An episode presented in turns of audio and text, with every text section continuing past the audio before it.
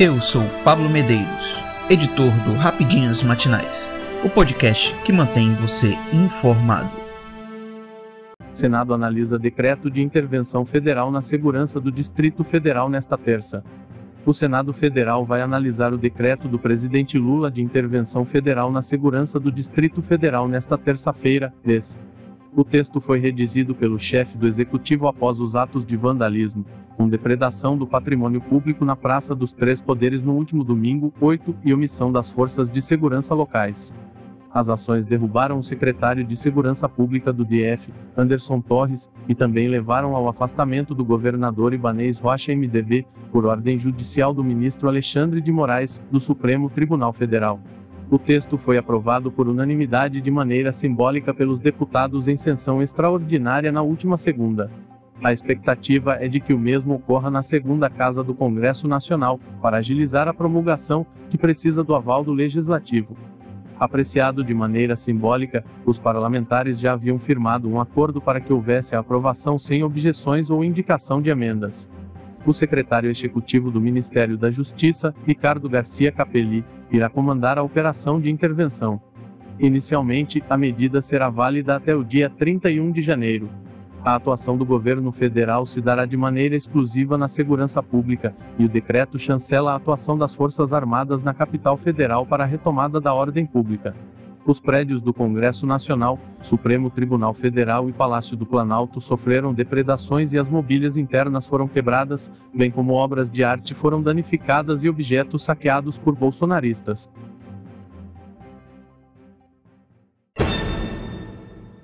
Câmara aprova decreto de intervenção federal na segurança do Distrito Federal por unanimidade.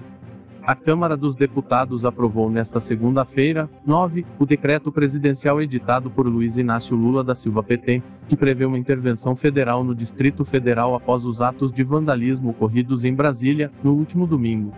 O documento havia sido assinado pelo presidente após a Praça dos Três Poderes sofrer com ações de manifestantes violentos e precisava do aval do Legislativo.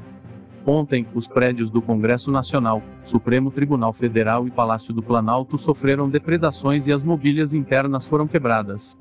Apreciado de maneira simbólica, os parlamentares já haviam firmado um acordo para que houvesse a aprovação sem objeções ou indicação de emendas.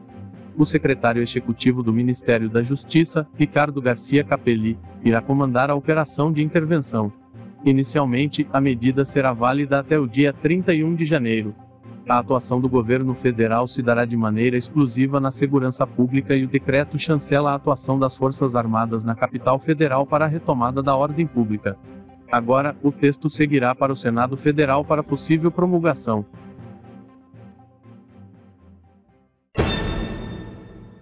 PZR solicita investigação sobre Ibanês após atos de vandalismo em Brasília. A Procuradoria-Geral da República PZR solicitou, nesta segunda-feira, 9, que um inquérito seja aberto para investigar a postura e eventual omissão do governador do Distrito Federal, Ibanez Rocha MDB, durante os atos de vandalismo que ocorreram na esplanada dos ministérios, em Brasília, no último domingo, 8.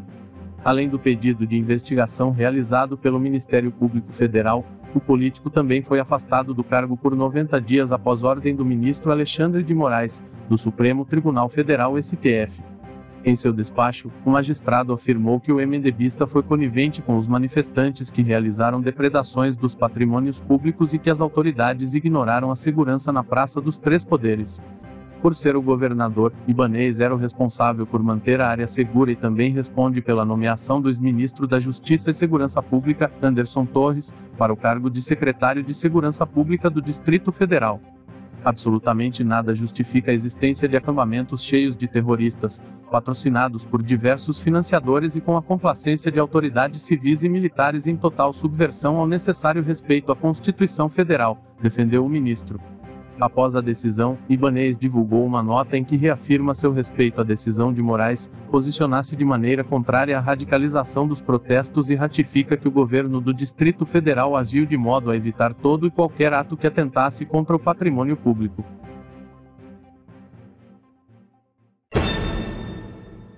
MPF investigará a atuação da PM do Distrito Federal durante atos de vandalismo em Brasília.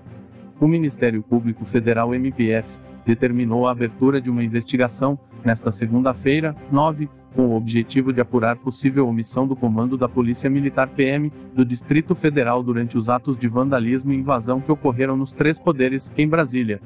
Aberta de ofício, a notícia de fato solicita que as condutas do comandante da instituição, Coronel Fábio Augusto Vieira, além de outras personalidades, para investigar eventual incentivo no acesso dos participantes do ato na esplanada dos ministérios.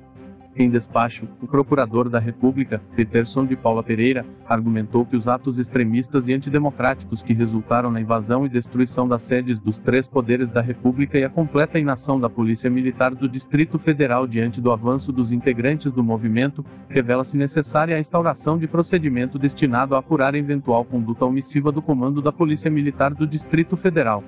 Em sua argumentação, o servidor afirma que o Comando-Geral da Polícia Militar do Distrito Federal deixou de adotar as medidas necessárias à manutenção da ordem e à segurança do patrimônio público, possibilitando a invasão e destruição das sedes dos três poderes.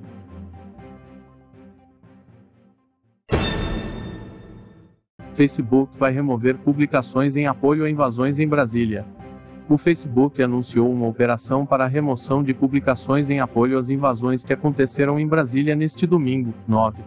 Em entrevista à CNN Estados Unidos, o porta-voz do grupo Meta, responsável por redes sociais como Facebook, WhatsApp e Instagram, disse que os ataques ao Palácio do Planalto, Congresso e STF violam as políticas de uso do Facebook.